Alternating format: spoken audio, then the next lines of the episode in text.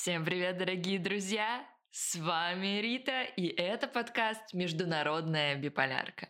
Если вы только подключились к подкасту и первый раз слышите мой голос, подкаст «Международная биполярка» — это подкаст, в рамках которого мы с вами обсуждаем политические, экономические, культурные, социальные и не только события, говорим о том, что Любое мероприятие, событие имеет как свои выгоды, так и свои недостатки для разных сторон, и не все в нашем мире делится на черное и белое. У нас такая некоторая радуга-градиент. И прежде чем мы будем с вами говорить о увлекательнейшей теме, я думаю, вы уже поняли из названия подкаста, поговорим о событиях минувших дней. Э, немножко о личном, потому что я очень сильно люблю делиться этим. Я хочу сказать, что если вы вдруг еще не знали, у меня также есть мой YouTube канал, где я, в общем-то, показываю сейчас немножко другую часть своей жизни, где я более креативлю, э, снимаю различные видосы, где я пишу э, тексты, пересказы, рассказываю о том, что было в 23 году. Кстати, да, если вам интересно, я прям сняла такой подкаст на 40 минут, где просто рассказывала о том, чем же я жила, что я чувствовала и как это было. Помимо этого, также теперь и на Ютубе выходит подкаст а, в формате голосовом и аудио. Это сделано для того, чтобы дальше это конвертировать в субтитры для другой моей аудитории, потому что я знаю, что есть ребята из англоязычной, например, аудитории, которые иногда меня спрашивают, э, когда подкаст будет на иностранном языке. Я обязательно, наверное, это когда-нибудь устрою и сделаю, и правда попытаюсь. Еще из интересных новостей, пока я пью свой боржоми, потому что у меня какой-то пересушка, я стала пить очень много боржоми. Это не потому, что я пью каждый день, я не пью, но боржоми стало, в общем, каким-то олицетворением меня за последнее время, потому что я выпиваю очень много очень много данной воды, напитка, я не знаю, мне кажется, у меня большинство моих расходов сейчас уходят на покупку боржоми. Заканчивается 23 год, и я думаю о некотором новогоднем выпуске подкаста. В общем-то, да, заканчивается 23 год. Очень много чего было. Я очень рада, что мы с вами до сих пор слышимся и слушаемся. И это дает какой-то определенный заряд энергии, потому что энергии сейчас у меня не так много. И еще заканчивается, ну точнее, мой семестр заканчивается в январе месяце, э, МГИМОшные, но формально уже какая-то часть сейчас проходит, первая, чему я рада. И вот. Э, свои итоги, свое мнение у меня есть насчет э, всего образовательного процесса, о чем я тоже делилась, кстати, на Ютубе. Ну, а теперь Теперь, теперь, теперь погнали к выпуску вообще в целом то, о чем мы сегодня говорим с вами, о Демократической Республике Конго. Небольшое ревью и погружение в историю. А, совсем скоро в ДРК будут выборы, а именно 20 декабря, с 20 декабря, насколько я помню. И основная проблематика выборов ДРК заключается в факторе стабильности, факторе внутренних противоречий во власти и огромном количестве других разных заинтересованных акторов. И именно сегодня мы об этом будем говорить, будем говорить о прогнозировании, я буду давать свое ревью, ну и еще небольшой такой спойлер, не спойлер, просто факт.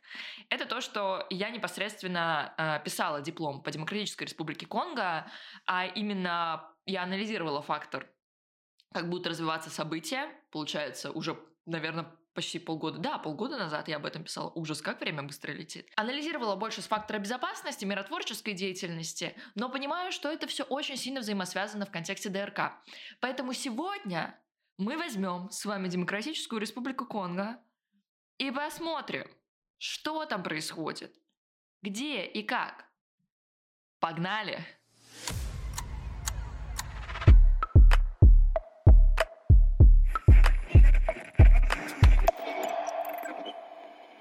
Итак, мы, как обычно, начинаем с матчасти. Давайте погрузимся очень далеко, потом среднее настроение у нас будет, такая э, общая ревью, и конечное. Конечное то, что сейчас будет происходить и вообще происходит. Итак, а, в целом, с того момента, как Демократическая Республика Конго обрела свою независимость в 1960 году, На территории государства отсутствовала какая-либо стабильность. А многие причины, которые в последующем спровоцировали эскалацию противоречий и войн, связаны в первую очередь с историческими событиями, а именно периодами колониальной зависимости. Дело в том, что как и многие колониальные державы, бельгийская администрация сформировала систему, которая была нацелена на эксплуатацию природных ресурсов, а не на удовлетворение потребностей населения. Важно понимать, что государство Демократическая Республика Конго является одним из наиболее богатых с точки зрения ресурсов. Олово, медь, алмазы, золото. Высокий уровень населения. И в этом контексте ДРК представляла всегда интерес для колониалистов и в целом для других государств, как внутри континента, так и снаружи. Если мы сейчас будем с вами погружаться в хронологию войн в ДРК, мы, конечно, с вами немножко утонем, потому что это, знаете, такая отдельная история, почему началась Первая Конголезская война, почему началась Вторая Конголезская война. Спойлер один. Все это было связано с неэффективностью также управления, с коррумпированностью этого управления, нетранспарентностью, что в конечном счете привело к массе недовольств и внутренним противоречиям в стране. А, Кабила, который приходил к власти, затем, который поменял свою политику, это вторая конголезская, и первая, часть первой. В общем, в целом, там есть в чем копаться, но это будем мы делать, когда мы будем говорить о контексте безопасности с вами в каком-то из выпусков в рамках ДРК. И вот это все и не только это, а еще огромные проблемы с соседними государствами. Я думаю, все вы знаете про Руанду, потому что вы люди у меня знающие и умные. А если не знаете, то, видимо, вы просто могли забыть и не услышать. В целом, в Руанде был огромный этнический кризис, чистки и так далее, и часть населения Руанды переместилась а, в восточную часть ДРК. Внутреннее население, местное вернее, не очень сильно это восприняло, потому что начались некоторые притеснения впоследствии со стороны именно Руанды и конкретно этих представителей, что также натолкнуло в целом на все вот эти вот войны и внутренние противоречия, которые длятся и по сей день. Здравствуйте, восточная часть ДРК, восточная Киеву и все вот эти территории. И впоследствии образовались группировки. Группировки преимущественно образовались на этническом признаке, по этническому, вернее, признаку. Плюс я бы назвала это засланными казачками. Это группировки, которые появились как бы формально, которые спонсируются другими государствами. Открыто об этом вы не узнаете, но теоретически, проследив очень много отчетов, это можно понять. И вот в последнее время, после определенного периода затишья, которое было, такая группировка, как 23 марта и иные, активизировали свою деятельность. Они захватывали различные города, они подрывают безопасность не только в Киеве, но и в других местах – и это, в свою очередь, делает фон происходящих выборов крайне увлекательно нестабильным. Помимо этого, в плане отношений ДРК и Руанды Тут всегда была увлекательная история про очень высокое напряжение, потому что, например, сейчас Руанда заявляет о том, что повстанцы со стороны ДРК пересекли границы, был обстрел, ДРК этим недовольна, этим недовольна Руанда, у них повышается напряженность между друг другом. А, были заявления со стороны представителей Руанды о том, что если это все продолжится, мы вмешаемся полноценно, мы вмешаемся уже не какими-то другими механизмами, а в другом контексте. И вот здесь, и вот здесь был достигнут определенный прогресс, потому что в 2022 году Ангола проводила саммит в Луанде, и в результате чего была принята Луандская дорожная карта мира, которую подписали все стороны, и целью которой было налаживание политических и дипломатических отношений между Руандой и ДРК, и создание механизма для оценки соблюдения дорожной карты, прекращения боевых действий, а, отступление движения 23 марта на позиции от марта 22 года. Но важно понимать, что соглашение это было подписано. Но в январе 23 года был нарушен режим прекращения огня, в чем ДРК обвинила Руанду. Это взаимные обвинения, которые влияют на ландшафт, который мы имеем сейчас. которые мы имеем в контексте происходящих выборов в Конго, в ДРК. Кстати, очень важный момент а, для всех не знающих и знающих. Очень часто ДРК путают с обычным Конго. Так вот, у меня у самой была такая ошибка однажды, когда я читала СМИ, и там очень много писали про ДРК, и что там переворот, и я уже подумала о том, что один из сценариев, который я прописывала полгода назад, сбывается. До того момента, пока я просто не решила проверить все-таки факт-чекинг провести, и поняла, что СМИ, люди, которые работают в СМИ, не проверяют факты, а просто пишут, как будто бы это одна большая страна. Это очень грустно периодически. И я сама попалась на эту ловушку, поэтому очень важно проверять факты. Вот. Попалась я из-за своей невнимательности. Слава богу, умею отличать фамилии главнокомандующих и всех остальных, чтобы понять вообще, о чем речь. В чем основной замес в контексте безопасности? Пройдемся очень точечно. Из государств, которые граничат с ДРК, у нас будут Бурунди, Руанда и Уганда, которые все еще стремятся осуществить контроль за восточной частью и природными ресурсами там при этом в какой-то степени поддерживая группировки на данной территории. И они ведут как бы прокси-войны друг с другом. К негосударственным акторам у нас относится то самое движение 23 марта, демократические силы освобождения Руанды, ДСОР, так называемые, сопротивление верховенству закона в Бурунди, ополченцы Май-Май и союзные демократические силы, СДС. Союзные демократические силы являются повстанческой группировкой из Уганды, которая базируется вдоль реки восточной части ДРК. Они были сформированы из-за чувств отчужденности после свержения президента Иди Амина. И преимущественно в их тактику входит экономическая и религиозная вербовка, а также получение внешнего финансирования из неизвестного источника. Хотя, например, Уганда обвиняет Руанду в их поддержке. Тем не менее, они обладают очень высоким уровнем секретности, что не позволяет оценить полностью их возможности и способности в том, как они ведут бой, и в том, что они конкретно делают. Они непосредственно взаимосвязаны с ДСОР, ДСОР, так как обе группировки обладают высоким уровнем ненависти к этнической группе Тутси. И они наибольшую свою активность проявляют на территории Бенни и Северной Киву. Многие их нападения подорвали доверие, в принципе, местного населения к миротворческим силам ООН в ДРК. Объясню почему. Контекст миротворческих сил в ДРК а, со стороны Организации Объединенных Наций тоже очень-очень важен. Очень часто реально существуют обвинения в том, что некоторые граждане, скажем так, свои полномочия превышают в некоторой степени.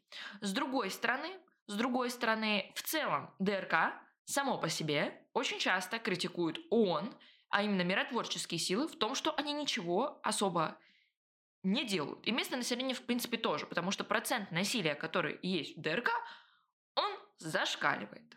На мой взгляд, нельзя так говорить, потому что с точки зрения международки, с точки зрения миротворческих миссий, мы поймем, что конкретно делают миротворческие миссии, почему они это делают и какой положительный эффект они приносят.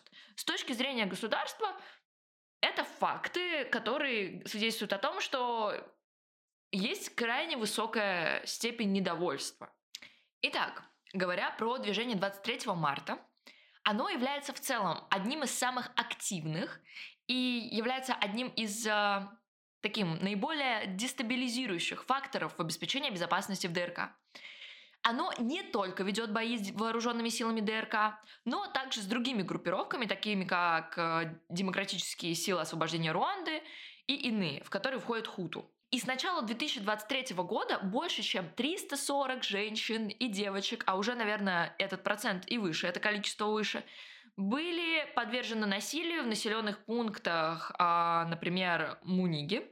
Существует предположение, что группировка получает финансирование от Руанды. И в этом контексте, например, страны-участницы сообщества развития Юга Африки, то бишь САДК, привержены этому мнению и осуждают в целом действия Руанды.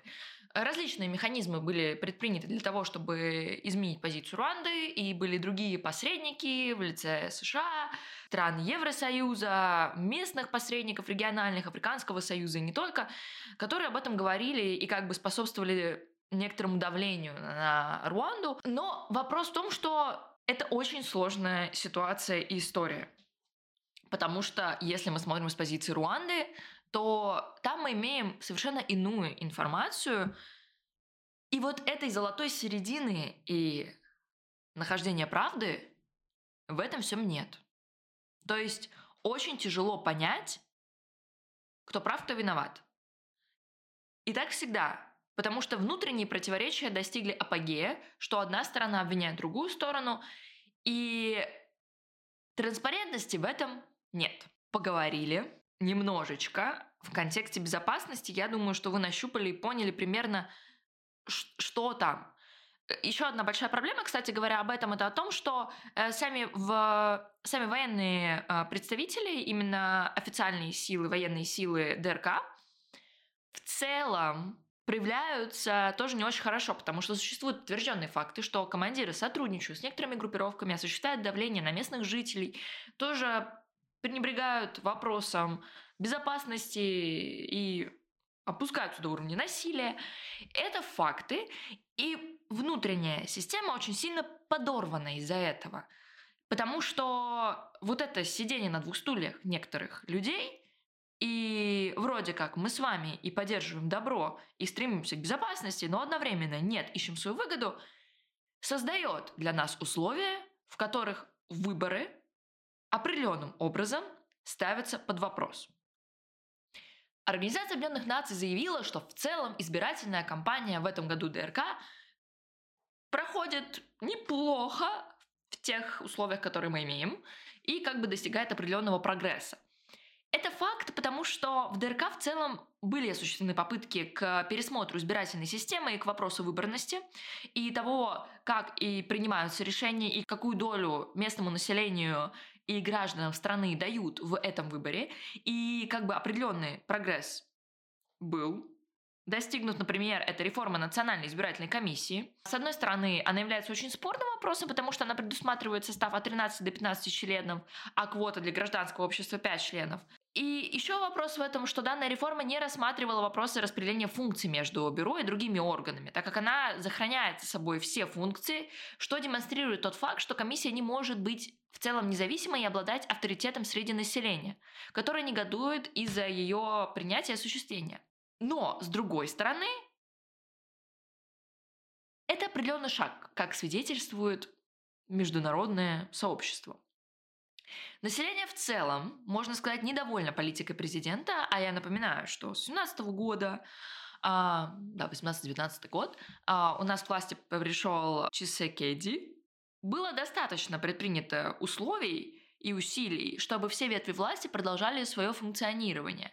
А, например, он а, не поддержал реформу со стороны законодателей, которые стремились подчинить судебную власть исполнительной, а именно Министерству юстиции. Определенные шаги положительные были сделаны, и можно сказать, что в тот момент, кстати, в президентской гонке того времени тоже было много спорных моментов, потому что для многих другой кандидат стал наиболее выгодным, который занял второе место. Местные органы власти, например, оспаривают децентрализацию финансов, так как они получают меньше доходов от национального налога, чем они должны. И в этом контексте, следовательно, кризис осугубляется недовольством, которое исходит от гражданского общества, а также определяет успех трансграничных группировок, которые пользуются этим. Организации, региональные, так и международные, конечно, также всем этим обеспокоены, они определяют определенную политику, и они направляют определенные силы для того, чтобы урегулировать вопрос. Есть успехи? Да.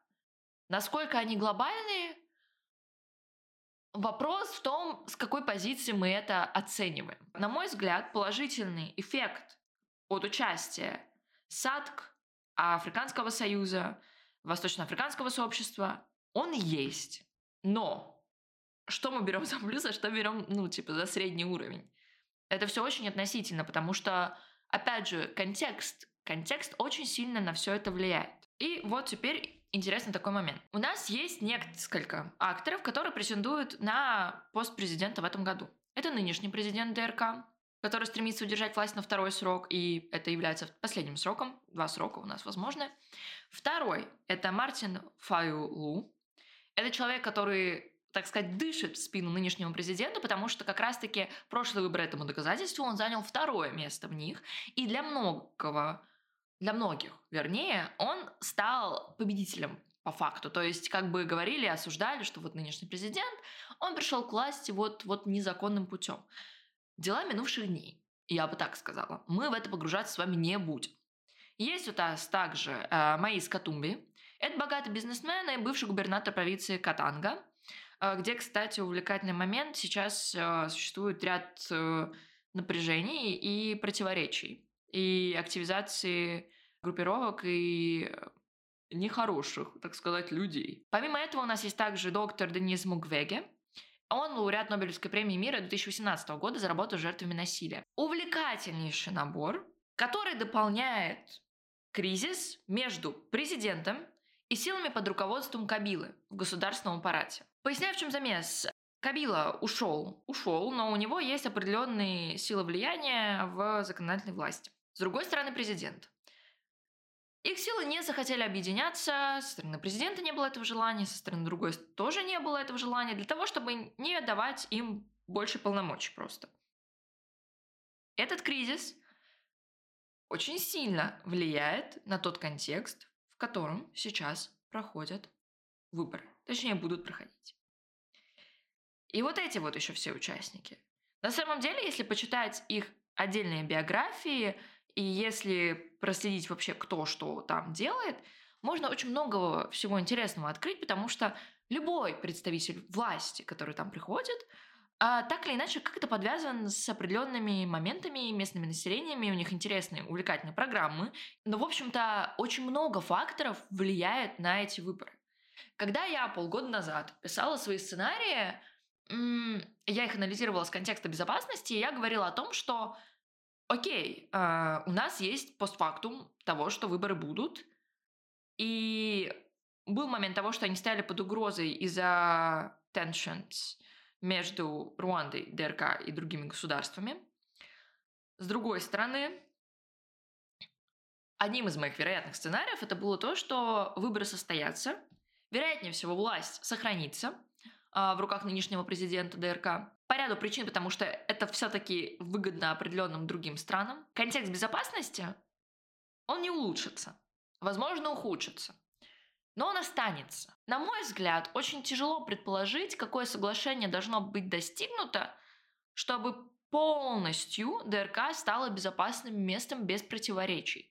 Там настолько много всего намешано, что выборная, предвыборная кампания нынешнего президента должна быть слишком хорошей и слишком убеждающим население о том, что действительно будут качественные глобальные изменения. Будут ли они? Напоминаю, что некоторые территории в ДРК не прямо, а теневым образом контролируются другими государствами, и некоторые ресурсы поступают другим государствам. Эти государства прекрасны по своей натуре, но есть проблема того, что у ресурса реально уходят. Но я думаю, вы понимаете, что с точки зрения экономики это спонсирование определенного теневого сектора, но при этом как бы глобально на экономику в рамках ДРК, на официальные данные это не особо влияет. Поэтому это большая проблема. Проблема, которую мы имеем, постфактум, который мы имеем. Что с ним делать? Это хороший вопрос для размышлений. В каком мире мы будем жить после 20 декабря, мы в таком же. А что будет в ДРК? Усилия Организации Объединенных Наций, как и других организаций, безусловно, важны. Они вносят определенный сильный вклад в контекст, который мы имеем в ДРК. Но качественны ли эти изменения? Вот в чем главный вопрос. На мой взгляд, эти выборы, в принципе, примерно понятны. За ними интересно наблюдать, потому что много интересных комментариев дается со стороны разных сил. Если, в принципе, почитать иностранные СМИ, то любой highlight э, и первые строчки посвящены одному. Выборы под угрозой. Факт, факт, но этот факт уже очень давно. Тем не менее, ДРК к ним движется. Осталось совсем мало времени. Сегодня 14 число, и выборы уже вот-вот. Ну, понимаете, избирательные все пункты уже как бы активиз... активизированы, в принципе, давно. То, как смотрим мы на эту ситуацию, то, как смотрят региональные игроки и тем более уж местные очень сильно разнится. И от страны тоже разнится. И вопрос, кому дальше будет выгодна ситуация, которая сейчас есть в ДРК? Обострение, э, стабилизация. Что дальше? Что мы будем иметь дальше после этих выборов? И вот об этом мы будем с вами говорить после выборов, потому что там позиции уже будут предопределены. Ландшафт, скорее всего, останется таким же. Поэтому я думаю, что нам надо с вами дожить, узнать, каков итог, каков результат.